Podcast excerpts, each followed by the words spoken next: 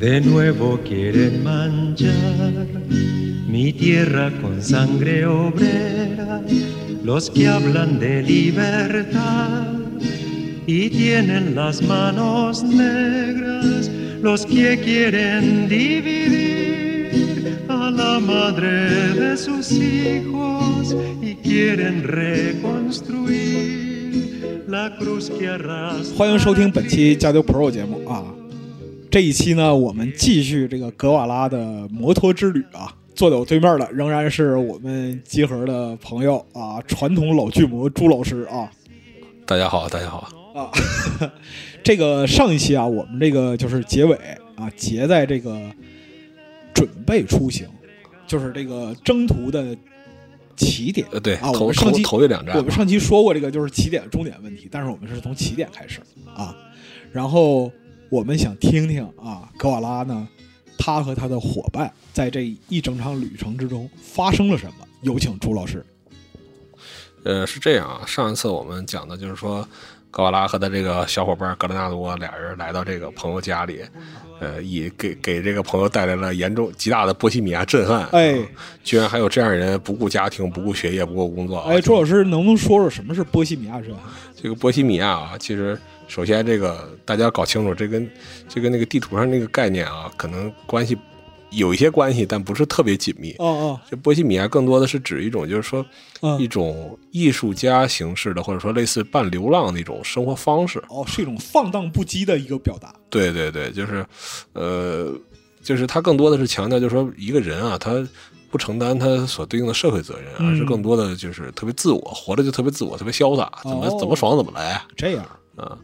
所以呢，这个呃，当时他这个朋友的妻子还特别担心，说这个别格瓦拉，呃，和格兰纳多一下给她老公也拐跑了，把我们老头儿拐走了啊！哎 对然后咱们就说回到他们继续的旅行啊。总的来说呢，高瓦拉他们这个旅行啊，有三个困难。第一个困难呢，就是我们前面讲的，高瓦拉对于旅行的这个理解啊，是和我们现在习惯的旅行是不一样的。他认为旅行呢，就是会有一个呃自然而然形成的终点嗯，啊，在这个旅行过程中呢，我们寻找这个意义。嗯那么这个意义达成之后呢，我们就就到达了终点。哎，啊，反过来说呢，就是具体的说，就是他根本都不知道自己要干什么，也不知道要去哪儿，也不知道什么时候结束。嗯啊，所以他这个旅行没有任何具体的计划。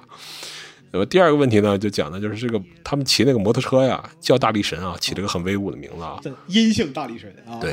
但其实呢非常不给力啊啊，这个摩托车非常不给力，首先排量非常小，骑俩人还带一堆东西啊，啊，就非常不给力。到后面我们会数次谈到这个问题。摩托车的命运啊。对，第三个问题呢是高瓦拉自己啊，我们已经讲过了，就是他的身体非常不好，啊，他首先他有慢性哮喘，这个病会多次发作啊是。你想这一路风餐露宿的很累很辛苦，而且其中路过很多高原啊，这种就是地质环境很多都是不太利于人这个， 尤其不利于哮喘病人生活，对就强行往这个地方跑，所以这个也构成他们的一个难点。啊，然后我们就继续往下讲吧，就是说他们就继续离开了，告别了他们这个这个朋友的家里家人之后呢，他们继续往下走，来到这个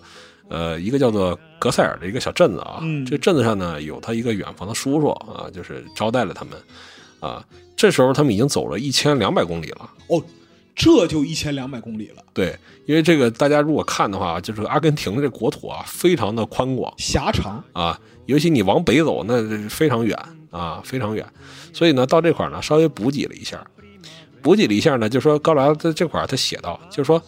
看上去啊，这是最为轻松一段路。啊，为什么这么说呢？因为这还都在阿根廷境内嘛，毕竟亲友还比较多啊，而且阿根廷当时啊，在整个拉美来说，它的无论是基建啊，还是社会秩序啊，就是都是比较好的。哎，所以呢，他说这是看上去就是最为轻松的一段路。嗯，然后高拉说，然而他着实已经给我们对于距离的敬畏感， 就是说我们不知道最终我们是否会到达目的地哎，啊，但是可以肯定前方的道路必定布满荆棘，啊，至少这是我们此刻最真实的想法。道阻且长啊，所以他们到这块儿对于这个难度已经有了一定的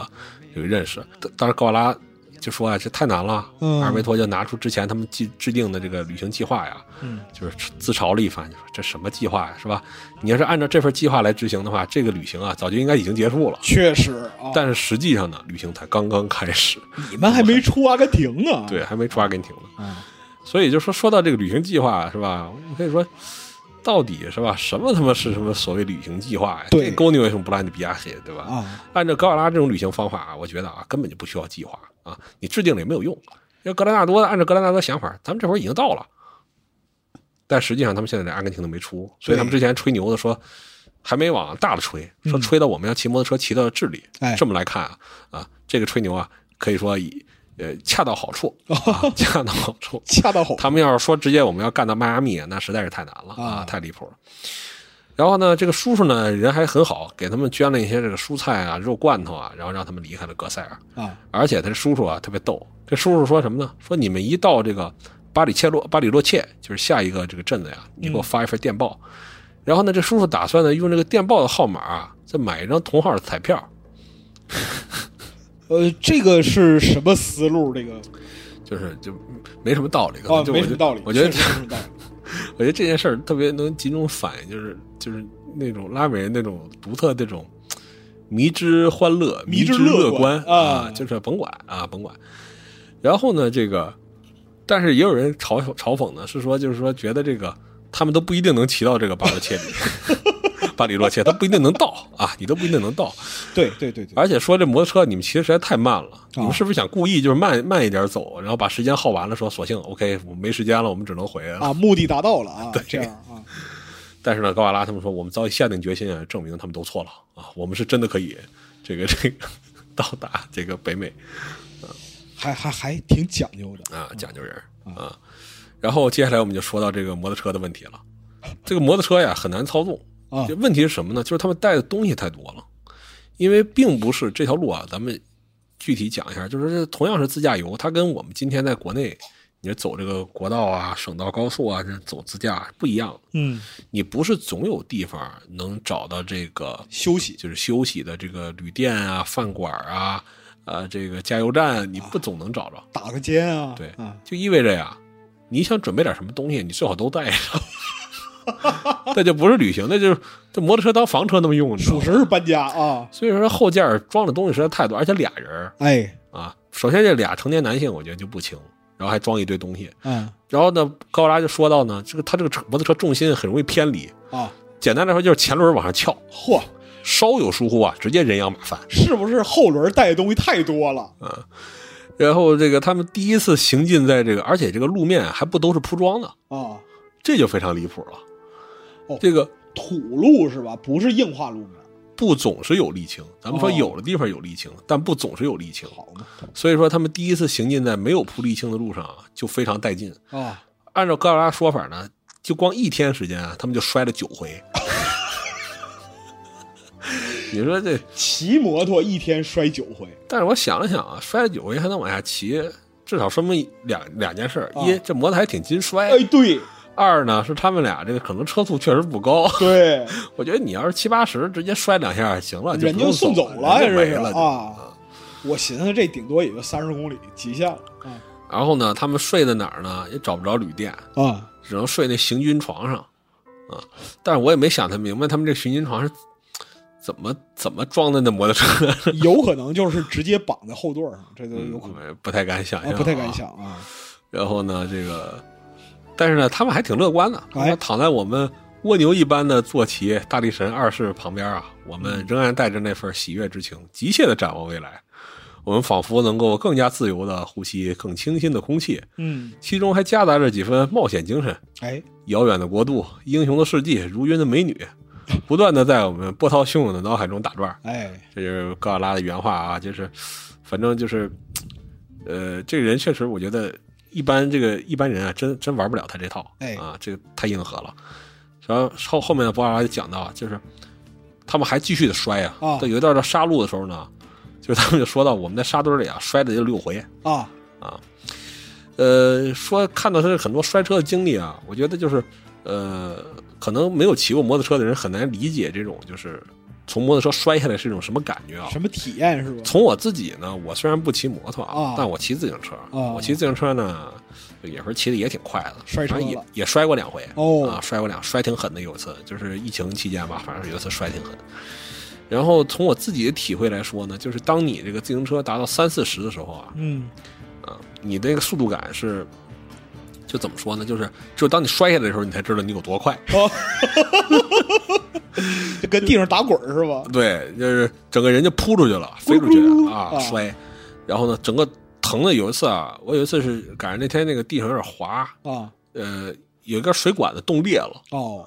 然后我呢拐弯儿左拐，呲楞，啪，整个人就就因为速度非常快，前一刻你还骑着车，下一刻我已经趴在地上了，啊，就是中间发生什么没想过，没没搞明白这个。个事儿啊，然后摔的我那胸啊，就一下憋着气啊，哦没喘上气来摔闭气了，啊。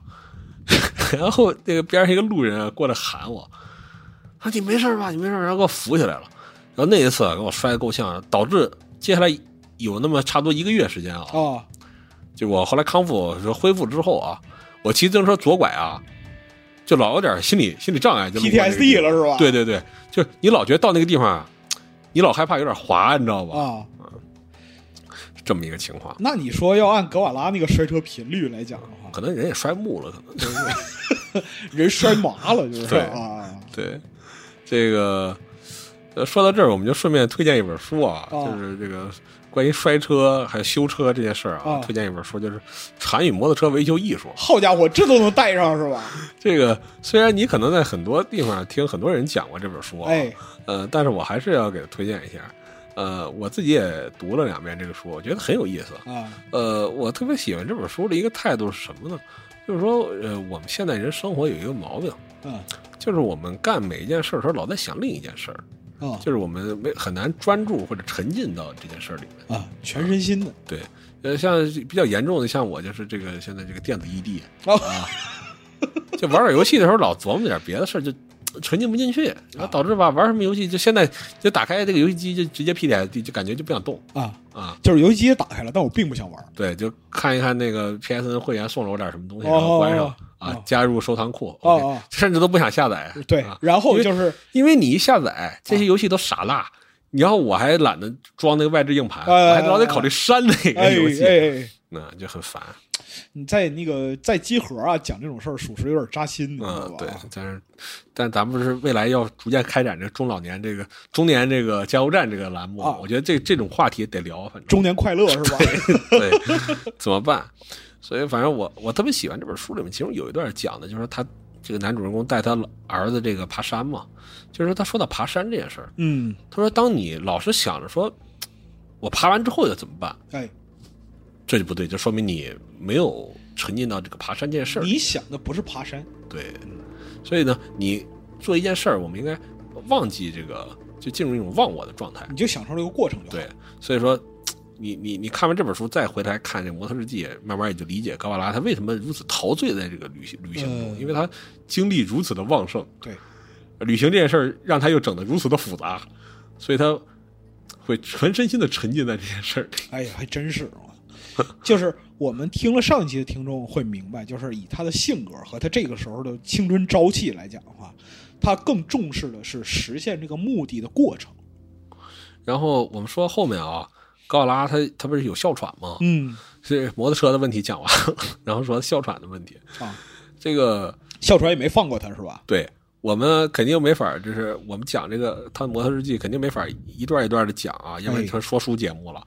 就反正呢，就是 总的来说呢，就我可以告诉大家，只要你读这本书，你就明白了，高瓦拉是数次发作啊啊，而且一发烧发烧烧好几天，哦然后呢，这个还经常遇到过就是找不着那个哮喘药的时候，哦很发愁。然后这个格兰纳多到处拉着他去找药、找医生啊，很折腾。所以俩人呢，这个发烧。然后这里面提到一件事儿，就是当时啊，这个青霉素不是二次大战不是让大哎，家哎发现了？哎对对对，那二次大这二次大战发现之后，发现大家发现青霉素这个东西，这个对抗这个细菌特别好使。对，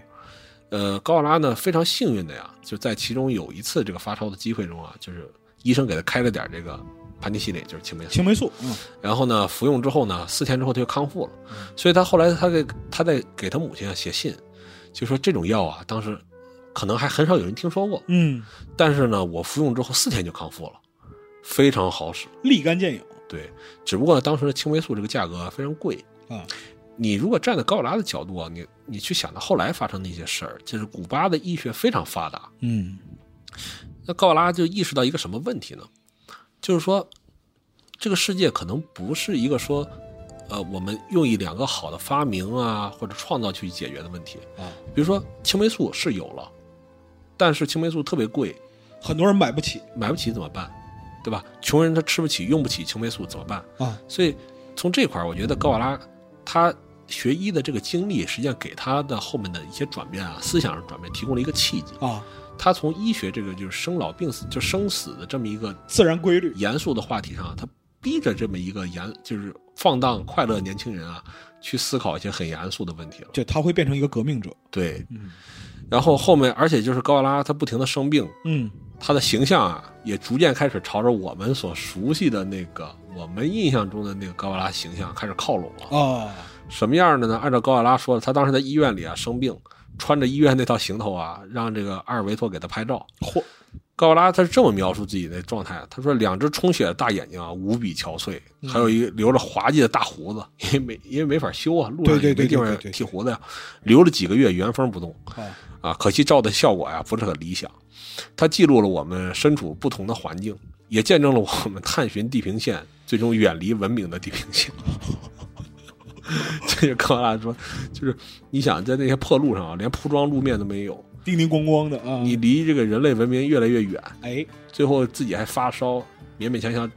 蹭到下一个医院，哎然后给自己赶紧吃点青霉素，就是打点点滴，这个恢复恢复状态，然后呢又继续行驶了。嗯又继续往下走了。哎所以这种状态呢，就让高瓦拉进行了很多思考。啊所以在《摩托日记》里，高瓦拉经常有大段的这种就是思考或者他的论述，就是他在他在想这个问题，就是说旅行到底至于他是一个什么？他是这么说，他说我的命运就是旅行，哎或者更恰当的说，旅行就是我的命运。因为阿尔维托也有同样的感觉，这一切既好像命中注定，又好像事实就是如此。哦然而，有时南方的美景也会让我心驰神往。也许有一天，等我已经厌倦了环游旅行、环游世界，我会回到阿根廷，在安第斯湖区安顿下来。就算不是久住，也会住些时日。嗯在那儿，或许我的世界观会有所改变。你看到这会儿，到这个时期啊，他经历了很多事儿，对他意识到自己和旅行之间有一种嘖独特的联系，就是莫名他的联系对他的生命来说，旅行不是一个组成部分，而是说就是他的命运本身，他不能停在某一个地方。嗯但是呢，他对于未来最狂野的想象，也只不过就是说，有一天我厌倦了环游世界之后，啊我会找一个湖边，我安顿下来，就是特别梭罗的那一套，啊是吧？？瓦尔登湖来瓦了，尔登湖哎啊来了。但是这时候他还没有想过说，也许有一天我会革命啊，会参加这个，这这肯定想不到啊！整点狠活出来啊。对对对，所以就是说，他经历这肉体苦难之后，他精神开始出现了一些小的转变嗯啊。但是接下来我们就说到高瓦拉当时啊，毕竟是一个二十多岁的小青年啊对，啊，还是这个躁动的，造啊，嗯所以他当时他这一路上有很多这个非常这个离谱的行为啊。啊我在这块集中给大家讲一 讲，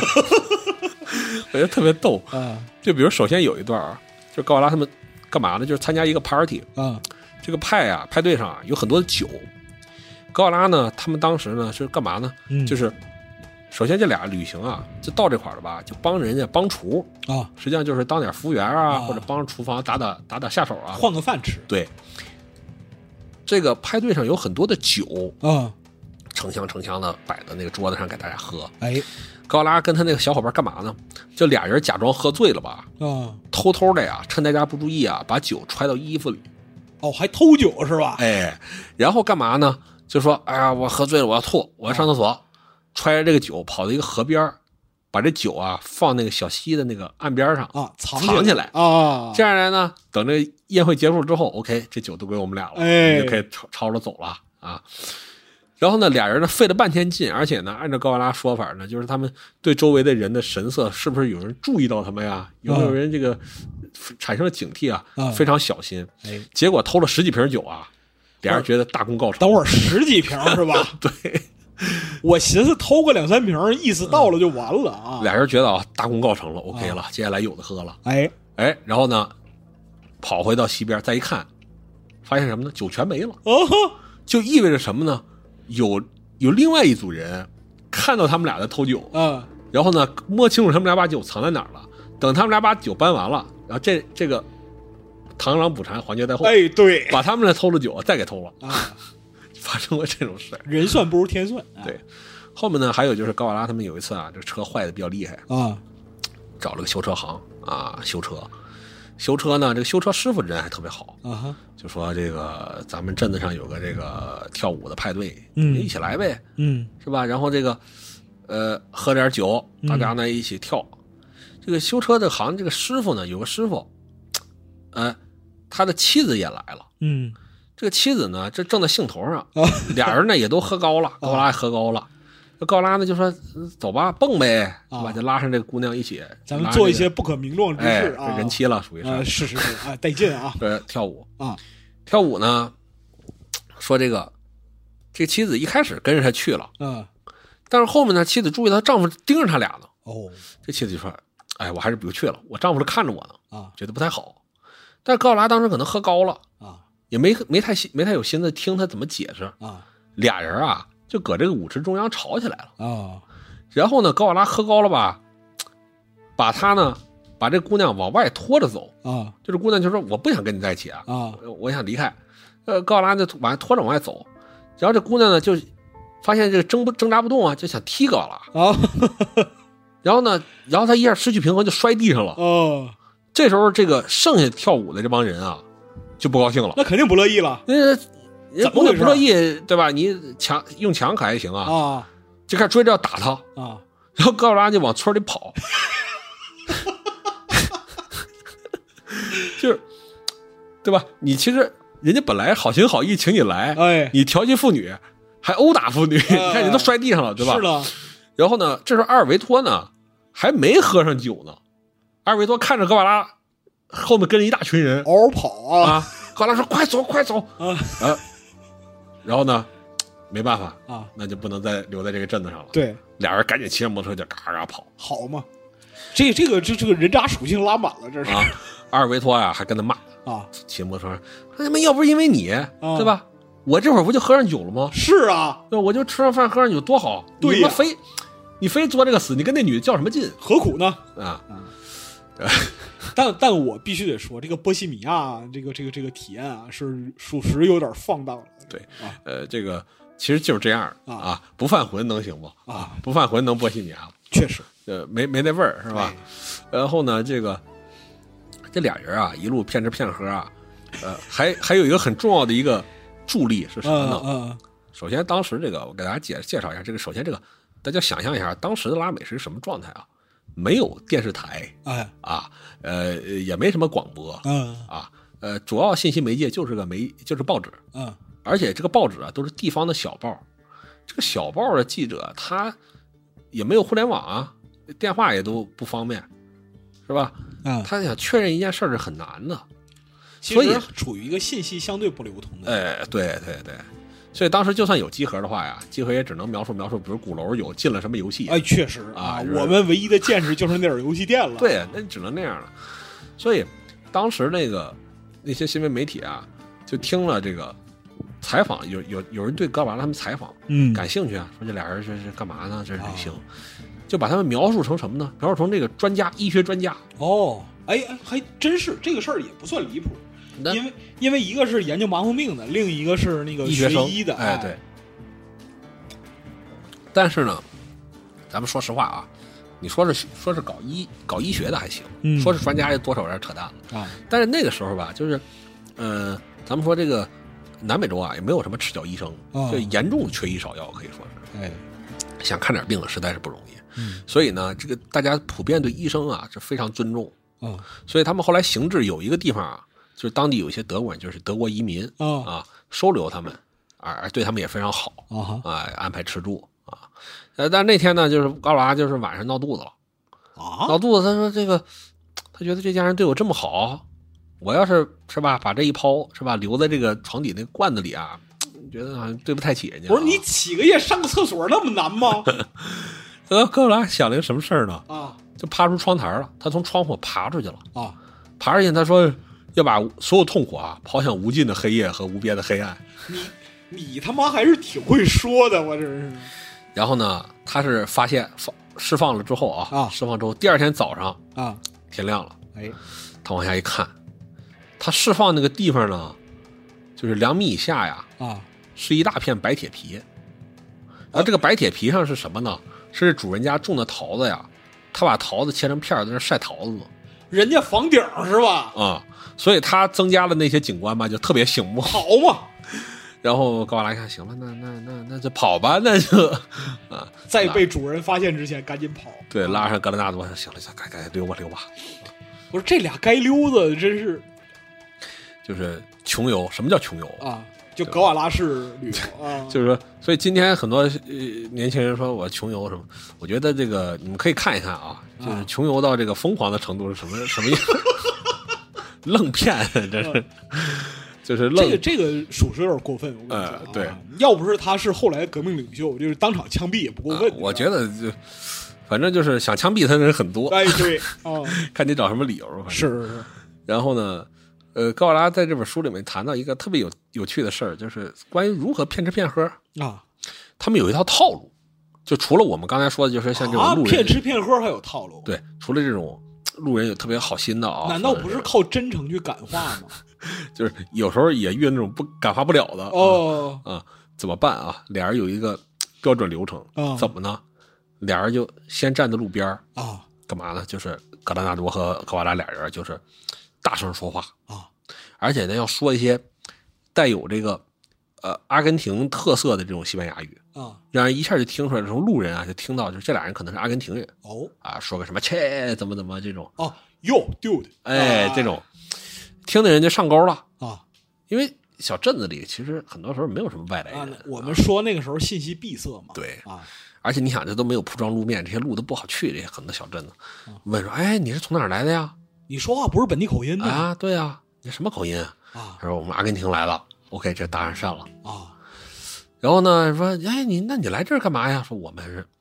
呃，旅行怎么怎么。啊但是高瓦拉强调呢什么呢？不能讲太多，啊，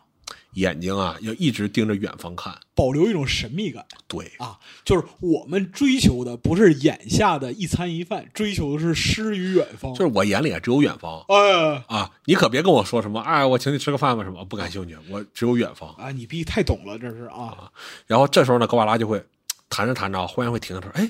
今天几号了？然后呢，就会有人，对方可能就会接受啊，我告诉你今天是几号了。啊这时候呢，格拉纳多就是他那个小伙伴就叹气说：“哎呀，真巧啊，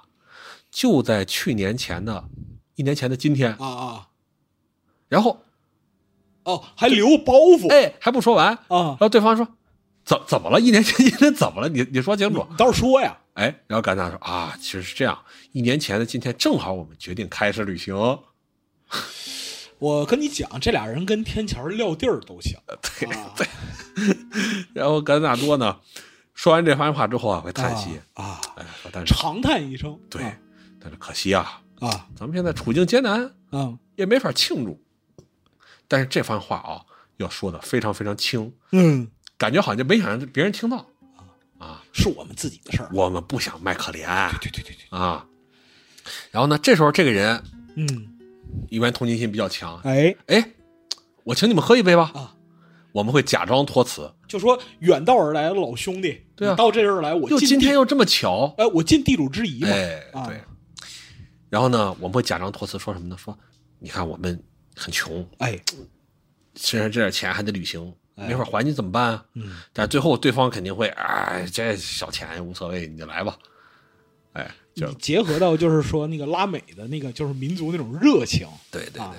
半推半就的就去了。啊去了之后呢，先喝一杯，啊，喝完一杯之后呢，高阿拉会坚决的拒绝再喝第二杯。哎呦然后呢，这时候呢，这个呃，阿尔维托就他这个伙伴就会做一个小鬼脸儿啊然后这时候这个请他们喝酒的这个人就有点不理解啊，或者很生气啊，怎么有点不喝哎了怎么呀？不喝了这你酒怎么不好喝吗了啊，啊，还不给我面子了，还怎就么是的？我们我们这个城镇，难道就是有什么让你不满意的地方吗？对啊这时候呢，高瓦拉呢只是拒绝啊不说话，啊哎，对方就会一直追问啊，怎么回事儿怎么回事，你得说清楚啊，啊我啊听不懂啊，搞不明白。这时候高瓦拉会满脸尴尬的说呀，哎我们啊阿根廷人有个习俗，喝酒的时候得吃东西，你他妈就是我不吃东西的时候不能喝酒。哦，那合着这套下来骗吃骗喝就达到目的了呗？哎，对，这不酒钱骗了吗？我他妈学到了，我真是然后就说啊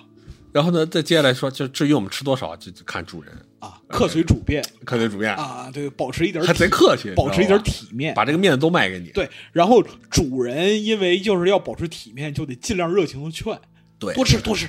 真多吃，求你了啊！当然了，就是我跟你讲，人性怎么这样？我操！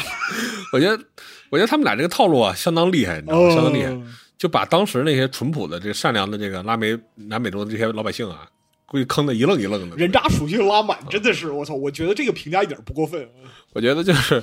作为可能第一代公路文青吧，我觉得就他们把这个套路已经摸透了，你知道好吧？人性这种啊，啊，不愧是潘帕斯高原的雄鹰啊！当然有时候呢，这个呃还能稍微体面一点，就是说嗯去打点零工啊，啊挣点钱啊。啊在他们打的各种零工里啊，啊我必须得提一嘴，就是俩人有时候踢球，啊啊！什么就是这个咱们比如走到某个小镇子，啊？这镇子上呢，一拨人跟另一拨人踢踢比赛，可能啊类似于镇，类似于这个县一级小俱乐部，啊啊临时凑不齐队员了，啊！说你们俩来跟着一起踢吧。哦，阿根廷外援是吧？啊，对，临时引援啊啊，比如说你就比如说当地地区医院杯赛， 啊两家医院一起踢，啊！然后呢，他们俩就说我们，我我也是医学生啊！对我们其实，然后这说到这个踢球这个事儿啊啊啊，啊就必须得提一嘴，就这个格瓦拉还真挺喜欢踢球的。啊啊，真挺喜欢踢球的。而且他小时候呢，美式足球啊，就美式橄榄球他也玩过啊啊啊啊所以体格啊，虽然他有这个哮哮喘但是体格还行啊，身体素质可以毕竟听了第一期的朋友都知道他母亲是怎么这个斯巴达教育的。那可不，两岁扔河 里，那可不吗？然后这个俩人踢球啊，踢的还真不错啊啊，踢的还真不错，很多地方人都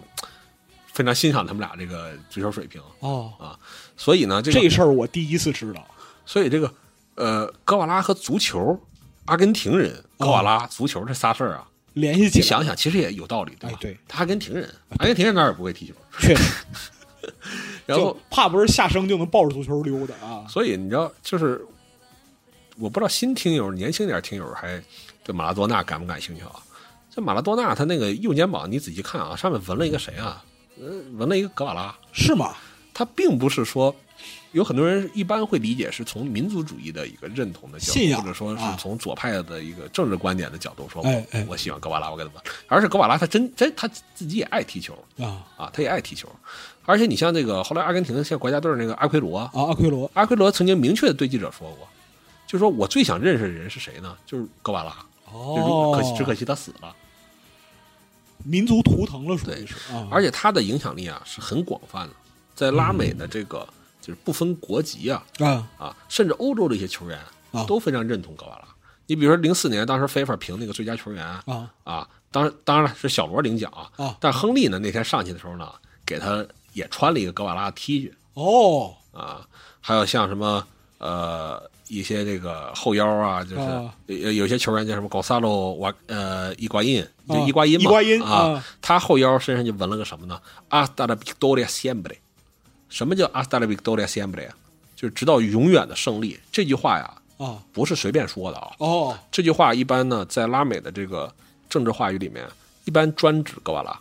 哦，是一个革命宣言似的。对这对样对一个，Hasta 存在 siempre 就直到永远，就是我们记得吧？我们第一第期一首第一首歌，啊第一首歌《阿斯达西 e 布》就直到永远啊，啊，它是有特殊含义的，一般是专指格瓦拉。哎呦所以说起来这阿根廷队儿吧，就是我其实，在学西语的时候，我在北京的时候吧，认识一个特别好的兄弟，也是一个阿根廷人，啊所以当时我们俩呀，就是呃，就是最近一次世界杯不是梅西他们夺冠吗？哦再往前倒一届，啊不是法国队儿给那个阿根廷不是灌了个四比一还是哦，反正给淘汰了哎。那场比赛啊，我跟阿根廷哥儿我们俩一起看 看的球。哎呦当时那个梅西，当时好多表情说什么“我是梅西，我很慌”，哎对对哦倒在对，草我坪现上那个，我是梅西，我现在慌一批啊呃往里踢啊 呃，当时一起看球，哎，就是也回想起来也过了很很久，那时候啊还疫情爆发之前，哎应该是，呃，当时是我想一八年吧，啊一八年过春节那会儿嗯啊、年初，后来又发生很多事儿，阿根廷哥们儿特别逗，我这阿根廷哥们儿啊给自己粘了嗯一卦，他他信易经。呃，你等会儿，阿根廷人对来中国留学，啊，对信易经，啊，给自己占一卦对，啊就是他对易经啊特别迷，啊！呃，我一直不太能 get 到这个点啊，但是他对这个特别迷，他就给自己占了一卦，占了一卦什么呢？他当时啊，在国内读研，在咱们国家读的研，读完了研之后呢，他说他占了一卦什么呢？就是我要不要回阿根廷？因为他也好久没回去了，机票挺贵的。啊，是呃，他占了一卦说必须得回去，他说 OK，那我就回去啊，遵循命运的安排啊。我觉得他这么着生活倒也挺省事儿的，反正就没事儿就给我占一卦就完事儿了。就 然后呢，当时我还极力挽留他，我说你回阿根廷有什么可干的，对吧？他屌国家现在已经通货膨胀成什么样儿， 你回去有活儿可干吗？对吧？啊而且你读博，你不大概率也得回中国读博吗？哎，啊，当时我就劝他，我说你就留在这儿得了，啊，但是他最后执意回去，他说这个易经的力量你不懂啊，这个这个冥冥之中有股力量召唤我，说啥呢？所以他在一九年末回国了，哦，疫情爆发前夕正好赶在疫情爆发前，啊特别逗。然后他回国之后，因为他是从中国回来的，他就怎么说呢？就被当地的这个阿根廷乡亲们就嫌弃，就说你该不会把病毒给我们带回来了吧？这个岂有此理了啊！所以，所以他作为一个阿根廷人啊，居然在阿根廷被阿根廷人歧视了。所以在那段时间呢，他就疯狂的呀、代表中国人辩护，啊说你们根根本就不懂中国。我搁中国上学那么多年，中国人靠不靠谱，我心里没数吗？中国人比你们这些老乡靠谱多了。对。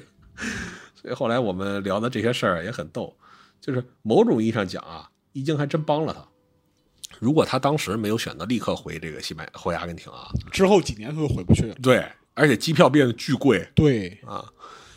当然了，现在回想起来，这个也过了很久。后来梅西还夺了世界哦杯，是吧？ 也没有想到有哪儿跟哪儿这都是啊没有想到有这么一个，呃，反正呃，反正就是这么一个情况，哎是吧？说到这儿了，我们插一首歌，哎稍微休息一会儿。休息一会儿。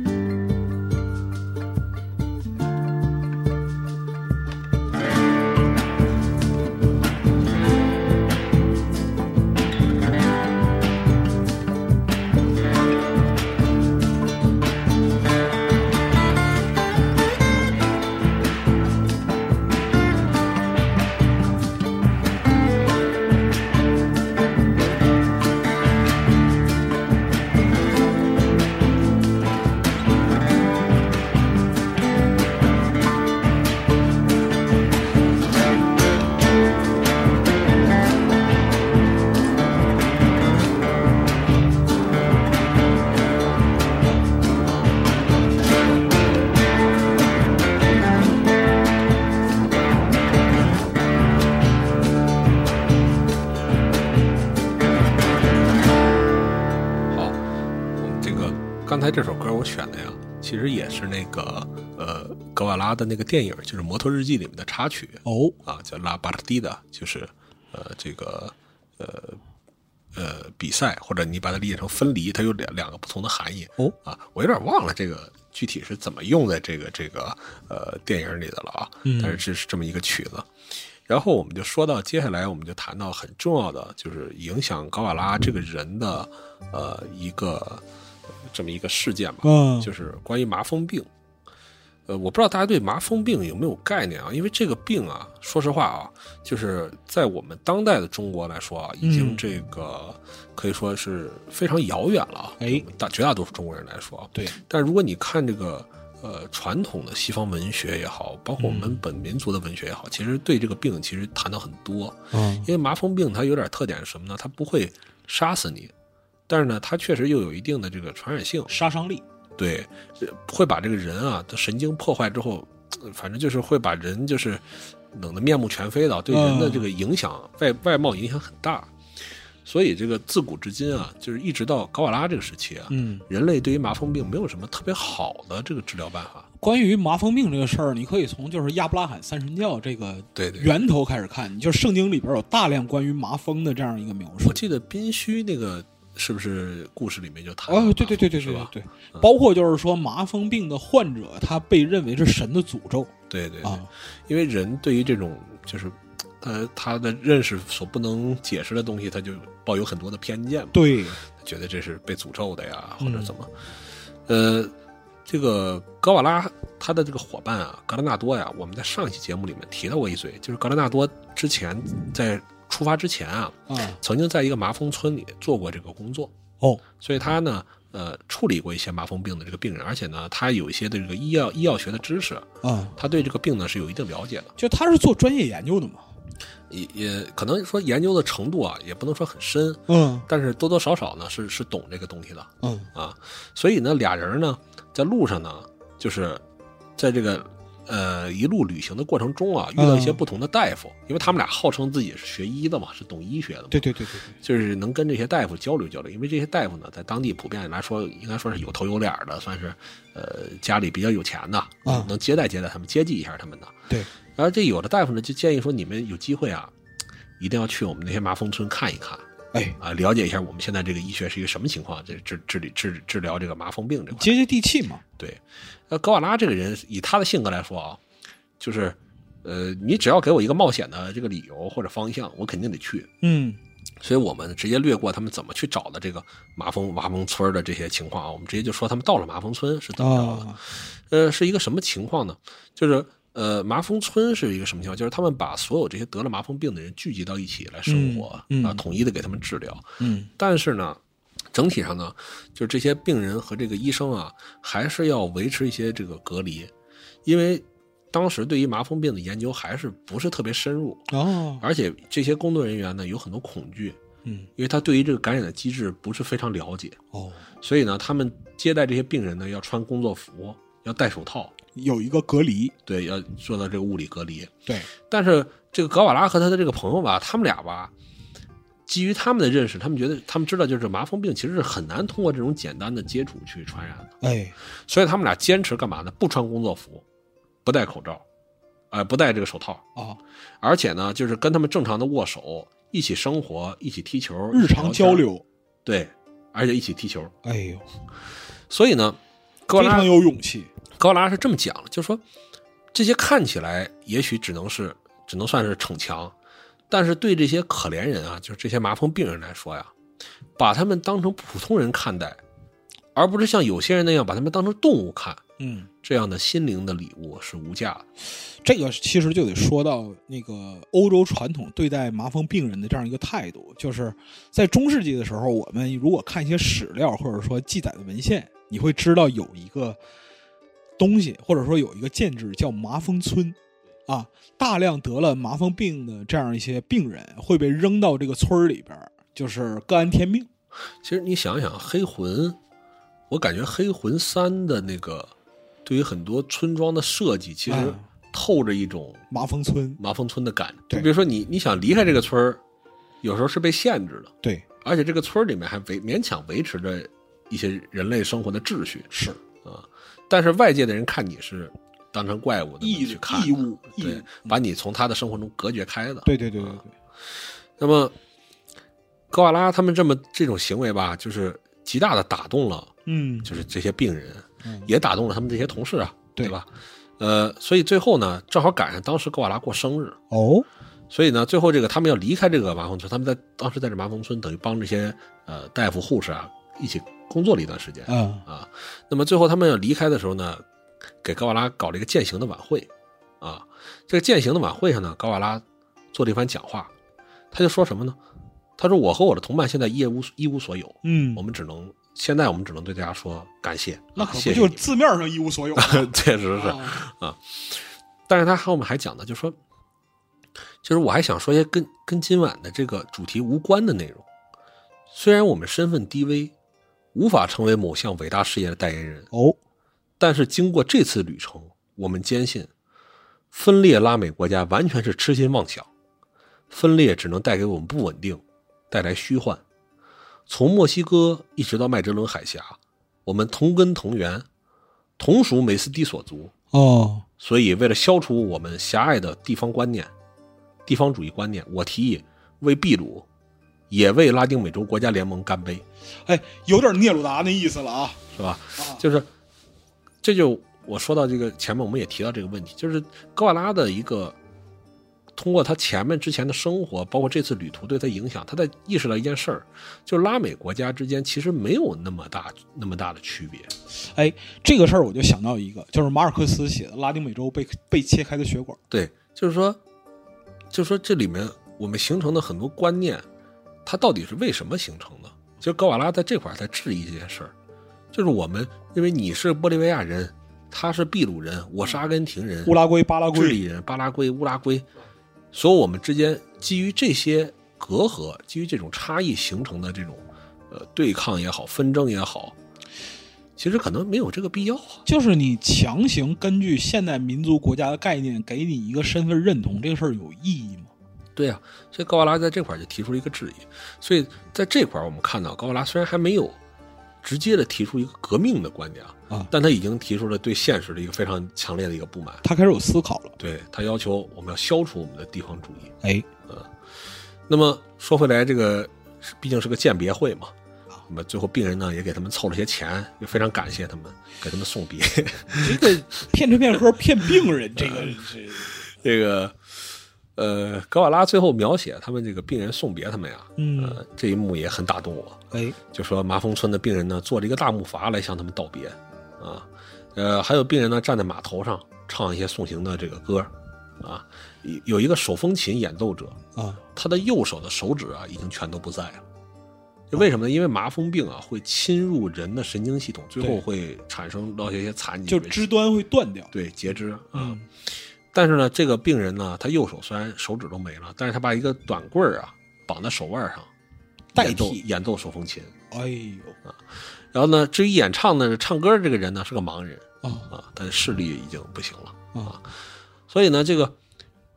格瓦拉说的， 他说什么呢？他说这一幕啊，加上岸上的这灯火呀，在河水中这个倒影摇曳啊，啊，这一幕再加上这些残疾人给他们演奏歌唱啊，嗯，非常恐怖啊，像恐怖电影中的场景。但是其实你想想，这这个场景，个听着很血缘，你知道 吧？对对对， 其实也挺感人的。是很感这人。是病人以他自己能做到的方式去去表达对这两个人的尊敬和感谢啊，就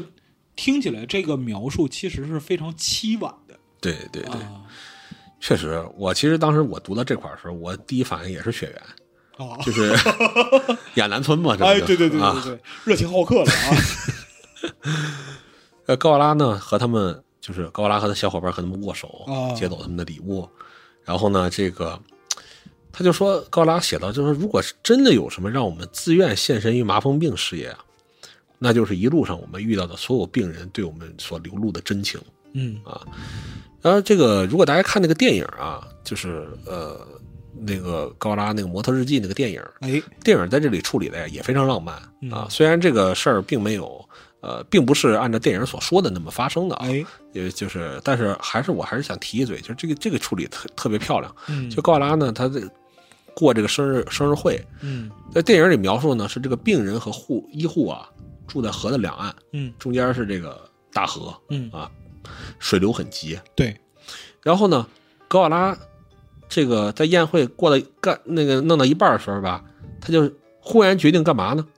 决定游泳渡河。哦，他说：“今天这一天，我想跟病人们一起度过。这事儿挺有名的。”然后呢，他就不等人家说，人也劝他说：“这天都黑了，你这个很明天危险明天再去不行吗？”啊哎，他不，他就直接就游泳就渡河过去了。啊啊，这个渡河这个事儿啊，在格瓦拉的这个旅行中真的发生过，他啊真的游游过这个亚马逊河啊。啊！亚马逊河水流是很急的啊。对这个还是还是挺作死的，反正。啊但是呢，在电影里，反正他确实游过去了，游到了病人居住那一岸。啊，这一岸大家很着急啊，就是哎呦，他别出事儿啊，他别给自己作真作死了是啊，啊。但是你你放到那个电影里那个场景里，你去想这一幕啊，还是还是挺感人的。对就是说，我不能辜负爱我的人的热情。对，就是我我希望和这些人在一起，这个重要的时刻，我要跟他们也一起分享。对，所以这个麻风病这个部分我们就讲到这儿吧。然后最后呢，我们也提一嘴啊，这二二年十一月二十五号啊，哎咱们国家有一个院士去世了，这个院士叫李焕英，啊他是怎么呢？他是早些年是同济的呃毕业生，后来啊去美国霍普金斯大学约翰斯霍普金斯大学读过书，啊在五十年代的时候呢，他一本来是世卫的专家，嗯专搞这个热带病的，后来五八年的时候辞职啊，他回到回国，在咱们国家呢，就是从七十年代开始啊，就专攻这个这个这个麻风病。哦这这这跟这个李院士呢，就是呃早些年跟他这个下队插下放插队有关系。啊他去过江苏省的一个麻风村儿，哦在那之后呢，他就开始专攻这个这个这个麻风病。咱们国家后来这个麻风病防治，啊、就如此有成效，跟我们持持续的在这方面努力。现在来讲的话，有其实关基本上绝迹了。对对对，啊那李焕英院士可能很多人不知道，但他其实是二二年十一月二十五号才去世了，也是很也巧，也是很近我我很对近，也是我做这个项目，做这个咱们这个呃准准备的时候啊，啊我才我才知道这么一件事儿哦啊、感谢一下这个李李焕英院士啊那，其实可以说，就是伟大的人，他奋斗的目标，也许就是彼此之间在地理上毫无联系，但是在精神上是一样的。对，啊就是当你真的去投身到这个事业里，你你看到这个血血淋淋的现实啊，嗯会激发人的一些一些崇高或者一些这个奋斗的这种呃愿望，就是我有你想去改变它。我有责任，对，然后说回来啊，我们前面讲的这这摩托车给他们摔了好多回啊，摔到这时候啊，就是这个 摩托车最后终于给摔坏，啊，就是他们，我觉得这个摩不托是一车可天能摔九次呢，坏不是早晚的事儿吗？对摔到最后呢，就是最后一次彻底给摔坏了是怎么呢？就那天啊，啊格拉纳多呢，就也不知道怎么回事，就他就不想骑车，啊，开了没几公里呢，这摩托车停下来，他们俩还修了一次变速箱，又来啊然后呢就换谁换谁呢？换高瓦拉骑。啊高瓦拉骑的时候呢，赶上一个急转弯，车速呢稍微有点点快，啊然后他这个后轮刹车有一个螺丝断了，啊！然后这时候呢，有一大群奶牛忽然冒出来了。因为他这个路啊是这个非非铺装路面，也不可能像今天我们想的高速路。老牛过路是？吧？忽然来一群奶牛，啊高瓦拉一拉手刹，好，直接手刹断了。啊因为之前呢焊的 不好，然后就一群牲口从在他们身边啊，他只能躲呀，啊躲这些牲口啊。由于车速非常快，啊他们又是个下坡，高瓦拉说他只能模模糊糊的看清一些牛的轮廓，就从这牛身边嗖的穿过去了。快到这程度，对，然后最后呢，摩托直接冲下一个山坡，啊车速越来越快。啊但很神奇的是什么呢？他们最后只擦伤了一头奶牛的腿，哦然后呢，但是再往前走就有一条河，哦他赶紧把摩托车扭向公路的另一侧，啊然后呢，一瞬间啊，摩托车飞上这个河堤， 然后这个车呢落下来的时候啊，嵌在两个石头中间，所幸这俩人啊，呃，没死啊，但是车完了，车啊对是彻底完了车就彻底废了。啊按照高瓦拉说法呢，就是从摩托车流浪汉呢变成了没有轮子的流浪汉，就我觉得就没必要加这个定语了，犯不着就是流浪汉就完了犯，不着，对，纯纯乞丐。所以呢，之前啊，我们讲他们一路啊，啊通过这个奇装异服也好啊，通过这个大力神这个摩托车也好，他们这种形象啊，就是骑士嘛，对吧？你开再好的车，你是个什么司机？啊你骑个再烂摩托车，你是个什么骑士骑士是吧？ rider，骑手、啊是吧？rider 啊，啊，又是马路骑士啊呃流浪贵族是吧？这下轮子都没有了，彻底逍遥骑士了，没法装逼了啊。啊，对于他们接下来骗吃骗喝这个事业啊，非常 不利。那确实，你有一个摩托在身边，就好像你那个远行身边有匹马一样。所以我当时读到这儿啊，我第一反应就是《死亡搁浅》里的 这个有机会大家可以感感受感受一一下对好像魔爪，我记得魔爪赞助过一款那个特技摩托的那个游戏，是吧？我在 PS 上玩过，啊也挺难的。啊呃，我忽然忘了名字了，感兴趣的朋友也可以找来玩一玩啊。这个摩托车还是，呃，我建议呢，就是呃，能跟那个游戏机里较劲较劲得了，啊就别别别真那个，这别个啊真非得弄个摩托飙去。这里边可以推荐这个西总啊，西总最爱的这个特技摩托啊。对，，但是虽然是这么说啊，但哪啊天要咱能带货摩托的话，我马上就改口那就说点别的啊，说点别的。我觉得有生之年这个事儿还是挺难的啊啊，带货摩托车不行，啊！行。然后那个，咱们就说这个后面反正车也没了嘛，哎，然后呢，他们也呃后面坐过船，在在最后还坐过木筏子啊。这个这个摩托日记呢，就是到一半儿呢，其实就跟摩托已经没什么关系，没什么关系了啊啊啊，对，所以呢，他们在船上，在船上呢，就他们呃，首先呢，有些事儿我就懒得一个一个细讲了，哎就是他们曾经偷过渡啊，没买船票就上去了，嗯哎， 而且还偷吃船上这个运的瓜啊，反正就还是在还那是儿字面意义上吃瓜是吧？对啊，就一如一如既往的王八蛋，反啊，正就是啊。是是啊，然后呢，这个但是呢，高瓦拉写的文字啊还是非常有意思啊。啊他说这个我们筋疲力尽的玩完桥牌啊，就打牌，啊然后呢，放眼眺望浩瀚的大海，啊满是白色光斑和绿色的倒影。啊我们凭栏相依，啊，这个各自乘坐承载自己梦想的飞机，飞向遥远的平流层。 他妈文艺也够了，你知道吧？就是他这文艺个青年非得把偷瓜这个事儿写这么浪漫啊！他这个，他对他自己的这个旅行的这个很多描写啊，我觉得都是完美的这个呃朋友圈文案啊，确实啊。呃，以后文青我觉得都可以买这本书参考一下，啊，考虑一下你这，对吧？旅完游之后怎么写这个文案是吧？嗯尤其下面这段，我觉得逼哥直接拉满，啊哈，说那时我们明白了自己的天职，真正的天职就是永远沿着世间的陆路和水路进发。哎，我们应该永远永葆好奇，洞察眼前的一切，发现每一个角落，但不在任何一片土地上扎根落户，也不长期驻留，探究事物的本质，嗯，观其大略，浅尝辄止。啊，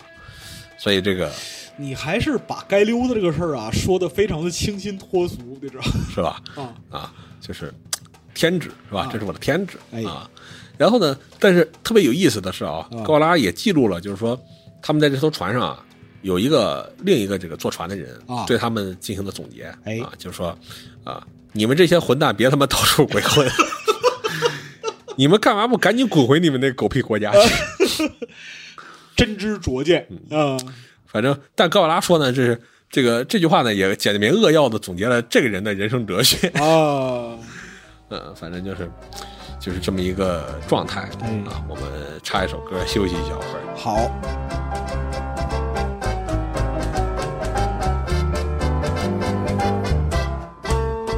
Amor, te voy a comprar un avioncito para volar en nuestra luna de miel. Amor, te voy a comprar un trencito para viajar en nuestra luna de miel. Escucha lo que dice al caminar nos canta el chipi chipi para bailar. Chipi chipi, chipi chipi, aprende a bailar el ritmo del chipi chipi. Chipi chipi, chipi chipi, aprende a bailar el ritmo del chipi chipi. eh, ¡Eja! 好我们这个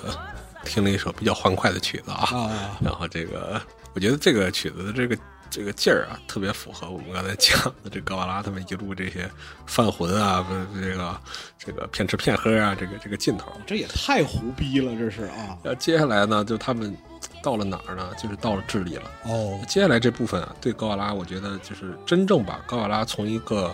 呃无畏的旅行者，嗯呃，逐渐转变成一个革命者，很关键的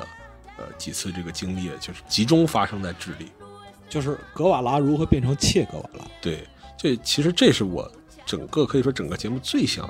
向大家呃揭示的部分，嗯就是高瓦拉不是天生的。革革命命者啊者，他也不是说读了两本书我就革命了，或者是怎么，是这段经历是真的触动了他。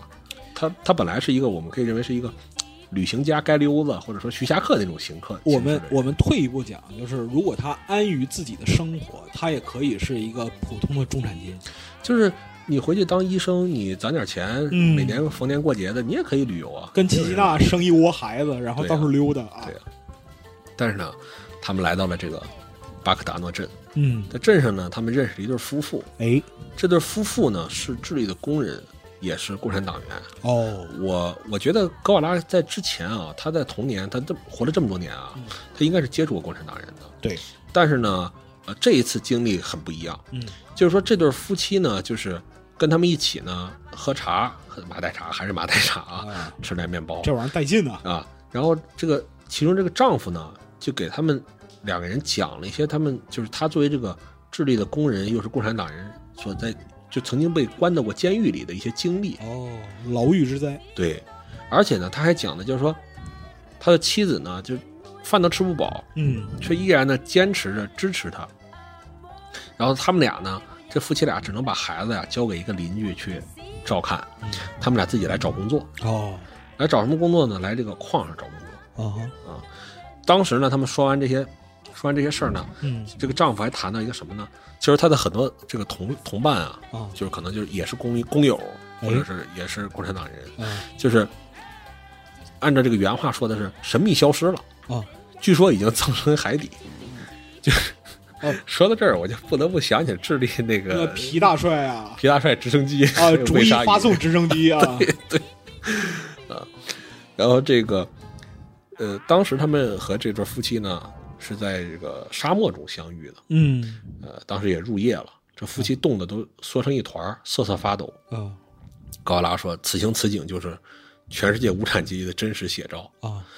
呃，他们连条毛毯都没有，啊，所以高瓦拉这边还有，还至少还一人有一条毛毯，对，所以高瓦拉把一条毛毯分给了这对夫妻俩嗯，然后他和阿尔维托呢，只能缩在剩下那条毛毯里。高瓦拉对这个对这一页的描写是这么说：“他说这是我生命中最寒冷的一页，但同样是在这个时刻，我对这个至少对我来说全然陌生的人群产生了手足之情。产生了阶级的联系，对啊，就是不是说格瓦拉没有接触过穷人，对没有接触过共产党和工人，对他接触过，但是只有在那一晚，他们深入的交谈过之后，他了解了，就是说这些人面临的是谁什么处境。遭的什么样的罪对，这时候他才嘖产生这种手足之情。啊？哎，这个事儿其实你知道吧，在长征路上也发生过，哦，有同样一个故事，就是是发生在女红军身上的，就是长征路上几个女红军投诉一家老乡，对，然后呢，就是发现这家真的是穷的可以，穷到就哦衣不蔽体的程度。然后呢，这几个女红军在走的时候啊，就把自己唯一的一条棉被剪开了，从中间剪开，哦，留给这个留给房东大娘说，这我们什么东西也没有，没法报答你们，我们把这条被子留给你。哦，就此情此景，我觉得产生了特别微妙的契合。就是可能人在困难中吧，对，就是面对同样身处困境的人，就可能会激发出人，我觉得这个人高贵的一些特质，嗯，就是会更想分享，会更想帮助对面前的人。就是在那种时刻下，你因为都非常难，啊，你不可能借助任何外部力量了。对，这种时候，你就会想的，就说我们彼此之间不应该有那么多隔阂，不应该考虑那么多事儿，是的，就人应该团结起来，人与去人应该去面团结对起这个来共同的困难。我们之间对本没有那么多乱七八糟。对，对对，所以到后面，他们讲的就是说，他们就继续离开这个镇，继续往下走啊。啊，那么就说，当时是一个什么情况呢？就是当时这些工人啊，就是只能牺牲自己的健康去干嘛？去去矿里工作，是但是他们换来的这个报酬啊，非常的少。很微薄。所以这这就促使高拉去思考这件事儿，这不太合理。嗯，对吧？这不合理，因为他们为这个工作牺牲的太多了，自己的健康是吧？自己的生活，这里边其实就要提出一个问题，就是为什么劳动者往往难以维系，而实力者却享尽世间的物质对。啊？然后呢，格瓦拉呢，就是这对夫妻对格瓦拉的影响很深，哎，因为虽然这对夫妻后来走了嘛，就是大家各走各路了，哎，但是呢，他说格瓦拉写的就是这个丈夫的这个面孔啊，嗯给他的脑海留下了很深的印象。啊，尤其是这个，呃，有这么一对，他这么对他说的，啊说来吧，同志，啊我们一起吃饭。我也是个四海为家的浪子，啊但是他虽然邀请格瓦拉，啊但是他言语中啊，还表达出了对格瓦拉这种漫无目的的流浪的这种蔑视。哎呦就是后面呢，这对夫妻和他们交流中啊，格瓦拉意识到，啊这对夫妻并不赞同他们这种漫游者，哦，就是说，这时候就出现一个很，这是一个很关键的点，嗯，就是如果对方说，哎呀，赞赏格瓦拉说，哎，你很有志气啊，小伙子，你是这个是到处是旅游啊，真真行啊，真厉害啊，哎，其实这种话，在中产阶级的这个语境下是很常见的，对吧？对对对对也哎，我们根本都不敢想去说骑个摩托车骑旅旅行到美国，呃，你还敢做，还敢这么干，啊是吧？但是你看，你那种说法儿啊反倒会助长格瓦拉这种投身于旅行这件事儿本身的热情。就他性格是个越挫越勇的这样一个性格。但遇到这对夫妻，去跟他们讲，就说就是漫无目的的漫游是没有价值的、没有意义的，哦，对吗？你你你不能说我为了旅游而旅游啊，嗯，这件事儿本身是，其实我们看透、挖透这件事儿本身它是很虚无的，哦，对吧？你什么也不图，我就是从 A 地点跑到 B 地点，虽然这件事儿很难，啊，我们大多数人做不到，或者说没有这个耐心、没有这个能力去做，嗯，但这件事儿本身其实没有什么意义，对吧？你到了能怎么着呢？你改变什么了吗？不就确实，我们就确实啊就吹牛逼呗，对吧？你就你说变成那你个厉害你人生谈资对，啊，所以这本件事本质本质上这件事儿还是怎么样，很中产阶级，哎，是吧？所以等这个高瓦拉来到这个矿上，他看观察这个矿，嗯他发现这工人这个待遇非常不好啊，啊，而且这个矿的生产规模非常大，他就首先呢接触到一些这个什么呢矿上的管理者啊，这矿上管理者呢，按照高瓦拉说法是这种金发的啊，这就是谈到一个什么问题，就是说在拉美。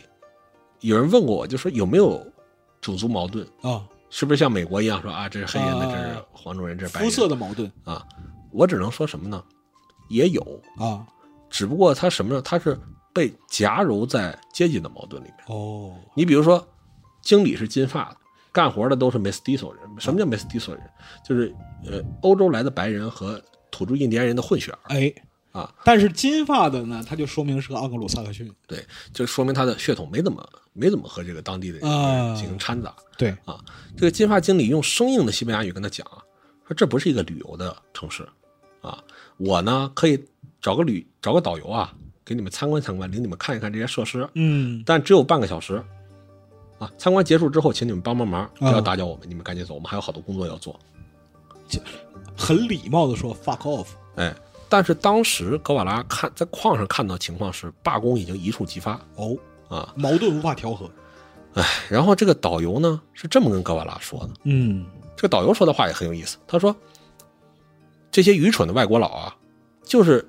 只是为了少给工人几分钱，嗯，就宁可看到这些工人罢工，进而导致他们损失每天好几千比索，哦，是吧？”他说什么呢？等伊瓦涅斯将军一上台啊，这类破事儿就要结束了。啊，你看啊，这个导游是这个金发经理的手下，但他立场存疑，他的立场呢，他不是说，他不是同情这些工人，对他是说，你看，他是替他主子着急，哎，你给他们点钱，收买一下这些工人，能咋样呢不好吗？对吧？啊何必非得让他们罢工呢？对，他关心的并不是这些工人的安全和尊严，啊，对吧？而且他甚至还抱有一种幻想，他说什么呢？他说，甚至我的主子呀，也没有必要解决这个问题。对，为什么军呢政府嘛，伊瓦涅斯将军一上台啊，啊他到时候肯定就把这些事儿给镇压了。对，而真正关心说这个工工人的是谁啊？这里面变成了妾，哎，妾自己是关心这些工人的，所以他说前面接触这些工人，哎，他想知道他们处境是怎么样的，啊，这就很有意思了。哎，然后呢，他就妾后面又说他又遇到一个工头，啊，工头呢， 他把这个工头啊说成简直像个诗人，哦吼，说他描述这他工头是怎么说这个矿的这个状态的呢？嗯，智利的很多铜矿，可能很多人想象不出来是一个什么状态啊。你们可嗯以去网上搜一下这个，就智利的一些大型铜矿是一个什么什么样的。啊，它的这个矿藏的一个特点啊嗯，就是比较浅，所以不用打井，哦，所以你可以直接就是地挖，挖挖表层就是露天挖啊，啊，直接直接挖。而且这个采矿啊，呃，如果你玩 Minecraft 啊或者这类的游戏啊，啊，也一般玩家可能对于矿业会有一个误解，你你以为那个矿啊是一块儿一块儿的，就是在那个土里，嗯呃，富集在某一小块儿，你啊挖出来是这是铜，这是铁，这是煤，嗯，它不是啊。这个呃，像铜矿这种呃有色的这种矿物啊，它在这个土壤里的这个占比是很低的，哦，你要挖很大一块土下来，土方下来，哦然后再扔到这个说压力机、浮潜机其里，实是一个筛选法，对，它的占比非常小，其实，啊，然后大量的土是废渣，啊，最后只筛选出那一有效的一小部分，嗯，所以这个工程量是很大的。对，这跟大家这个呃不了解采矿业的人去去玩的这个 Minecraft 这类游戏想象的这个采矿不是一个概念。那当然了，呃，所以说需要很多的劳动力，啊，很多的劳动力，而且很多的机械，而且对自然的破坏是非常大的，因为你你要选矿啊，要用很多水啊，啊而且你挖矿迅速挖矿，你要炸山啊啊，啊，要很多炸药，这里面很危险，哎，而且生成的很大量的粉尘啊，对这些矿工的这个肺啊，对他这个身体啊损害是非常大的。规费对，所以呢，就高瓦拉就想一个问题，就是说工人来到这儿是为什么呢？是因为他没有别的没有别的工作可干，他必须得来，他是生存的需要。嗯但另一方面呢，就是资本家为什么来这儿呢？是因为他他投机啊，他获利啊，我、啊我买这个矿证、采矿证，我就对吧？我得挖出足够的矿来，我去我去盈利。嗯对吧？那么高拉就说，是否有有那么一种可能，有一天我们能看到一些矿工兴高采烈的下井作业，就明知这个矿井对他有健害康有害，却依然能获得乐趣，能不能从劳动中获得乐趣，这不就是未被异化的劳动吗？对吧？有没有可能？高拉提出这么一个问题，就是他们现在下矿井是为了谋生对，啊，但是有没有可能，就是当他们能够不再为谋生发愁的时候，他们愿意用劳动为人类做出贡献？或者说同样是谋生，嗯有没有可能我我认为我的劳动是直接服务并改善我的生活的？对我更乐于去付出我的劳动，甚至付出我的健康。对，那么这里面根源是什么呢？其实高拉想到这块儿的时候，他距离成为一个 我们说社会主义革命者者、革命者已经非常非常接近了。嗯很简单，这个答这个问题答案在我看来非常简单，哎，就是国有化。是的，如果说工人为之努力的这个资本，那么他服务的对象是全体国民，对，尤其服务他自己，包括他自己的话，是的，那他那他当然有可能是有机会，有可能我们说至少有可能是是兴高采烈的去工作的，是对吧？至少不是一个说我们就是非常被动的去干这我件事。知道我的服务对于更多的人是有意义的，对而不是单纯的为了某些人的谋利对，啊。所以就是比如说，同样是这个矿井，就是在在这个外国资本控制的这个治理这个矿山里，是一个什么情况呢？就是说。当时的这个矿里的这个丘吉卡马塔是一个很著名的一个铜矿，嗯，啊，很著名这个地方。呃，当时已经埋了一万多个工人了。那么，啊格瓦拉埋了一万多个工人，就对是有一万埋多葬个工人已经死在这儿了。对当地墓地里埋了一万多工人了。这还不是就是日本人那种说万人坑屠杀这种啊，啊，就就是正常的，就完全是规费也好，啊塌方事故也好，还有比如说气候导致，比如说滑坡啊、泥石流啊，剥削的压榨因的，为你你啊露天开矿这种情况是很正常的。对对对对对啊你整个土土土壤的这个保保保持能力是很弱的。你挖出个坑来，然后你在坑底作业，很有可能对就送进去了。对，高瓦拉当时当时就问这个经理，嗯就说：“我问问你，就是这个家属能赔能赔多少钱？”这个经理呢都没有回答他，就意味深长的耸了耸肩。反正这个问题就说到这儿，你就明白了，就是说，就是根本就不可能，就不可能赔。如果赔的话，人命不是你命，赔得过来吗？就是在这里边，人命不是命，工人也不是人。对，啊，所以高瓦拉甚至看到，就是说，很多时候甚至连收尸都没人收尸。就死那儿了。啊，就死那儿了啊。唉，反正就是高达后，然后他在这块儿呢，他在《摩托日记》里就也对智利的政治啊啊，进行了一些笔记和嗯观察。他谈到，其实当时有一个谁呢？就是候选人啊，嗯就是伊瓦涅斯将军最后胜选了啊。啊啊啊！呃，这个我们说这个中间还有一个谁呢？其中有一个候选人叫阿连德。 所以所以我们在这块儿有发现阿连德出现在我们这个故事中了。啊，就未来，我觉得我们也可以讲讲阿林，讲讲阿连德嗯对，也是很有意思的。是，啊，那么阿连德当时是一个什么情况呢？他当时是人民阵线的候选人，哎，按照高瓦拉说法呢，就是共产党人支持他，就但其是实是一个进步联盟嘛。对，嗯，但是呢，这部分选民被智利政府是歧视的，哦，因为他们是和共产党有关联，所以他们没有选举权，哦被剥夺了选举权，所以阿连德的票仓中有四万人因为这个原因，他们的选票是作废的哦，啊，你不能，你不能，不能投票。嗯，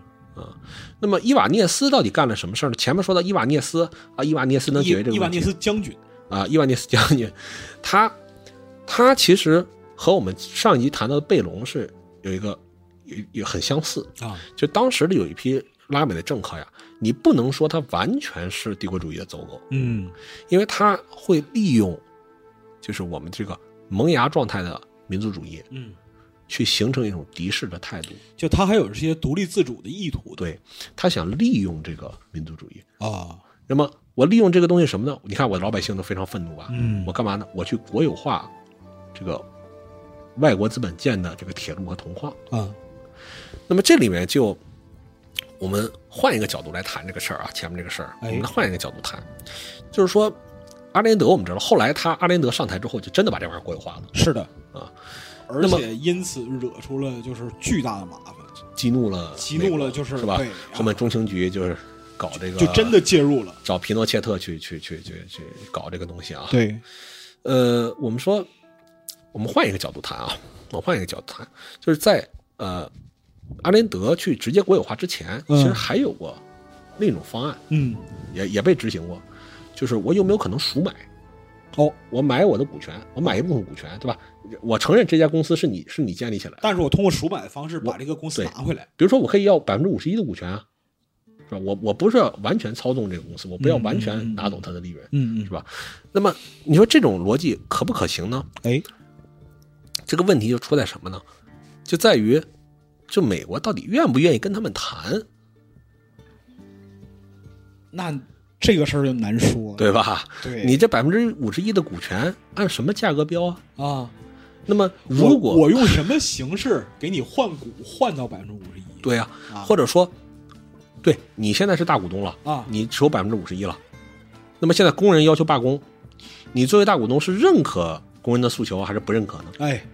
对吧？这个经营这个管理怎么办，还是一个问题。实际上你绕不开这个问题。对就并不是说智利人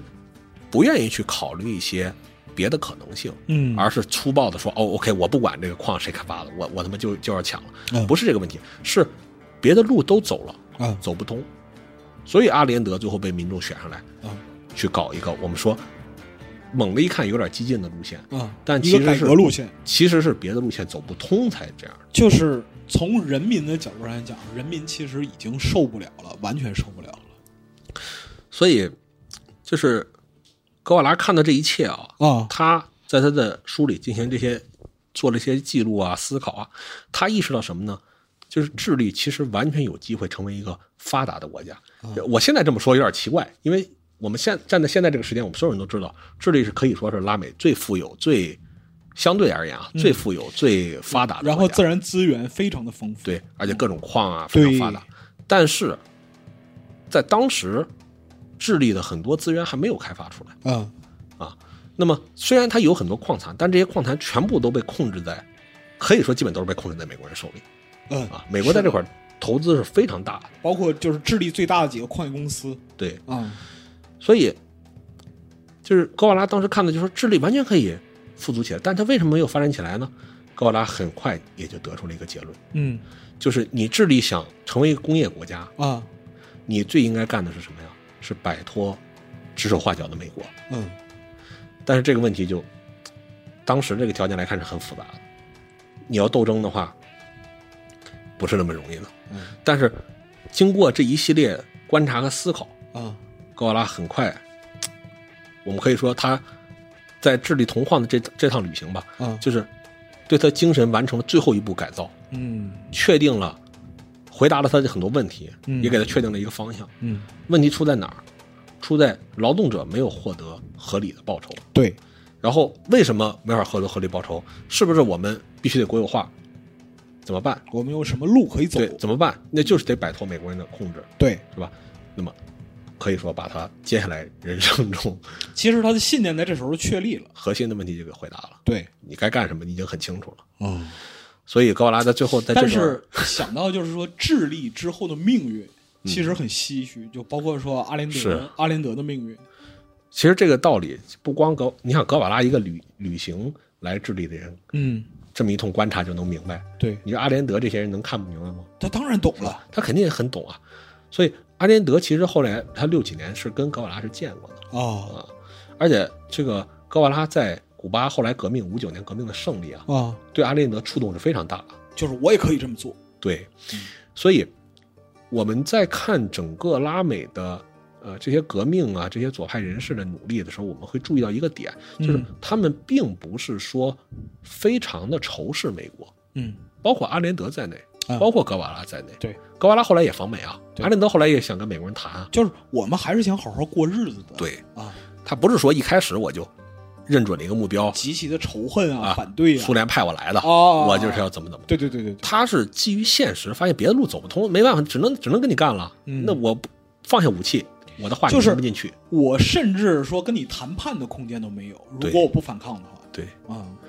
所以到这块儿，就是高瓦拉很多思思考他就已经想通了。是所以他最后他写到什么呢？就说我裹着行军毯，啊他后来坐着卡车离开这个离开这些地方啊。啊，他说我裹着行军毯，凝视着车窗外的风景，嗯嘴里喃喃念着各种诗句，啊不过都被卡车的嘈杂声盖下去了。啊，对，我觉得正好这一期，我们也回答了我们这个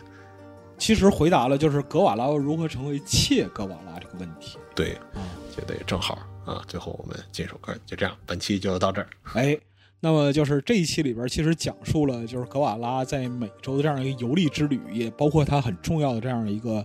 思想变迁。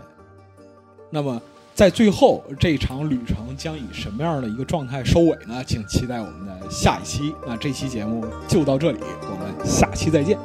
再见。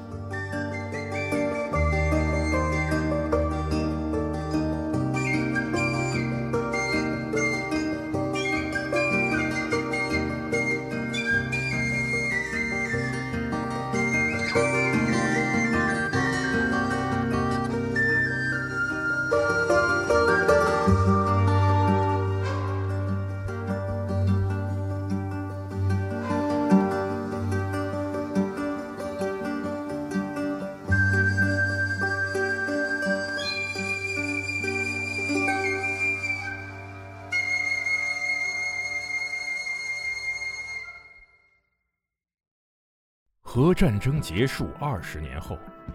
人类几近灭亡，世界成为一片废墟，楼房倾塌，森林化为灰烬，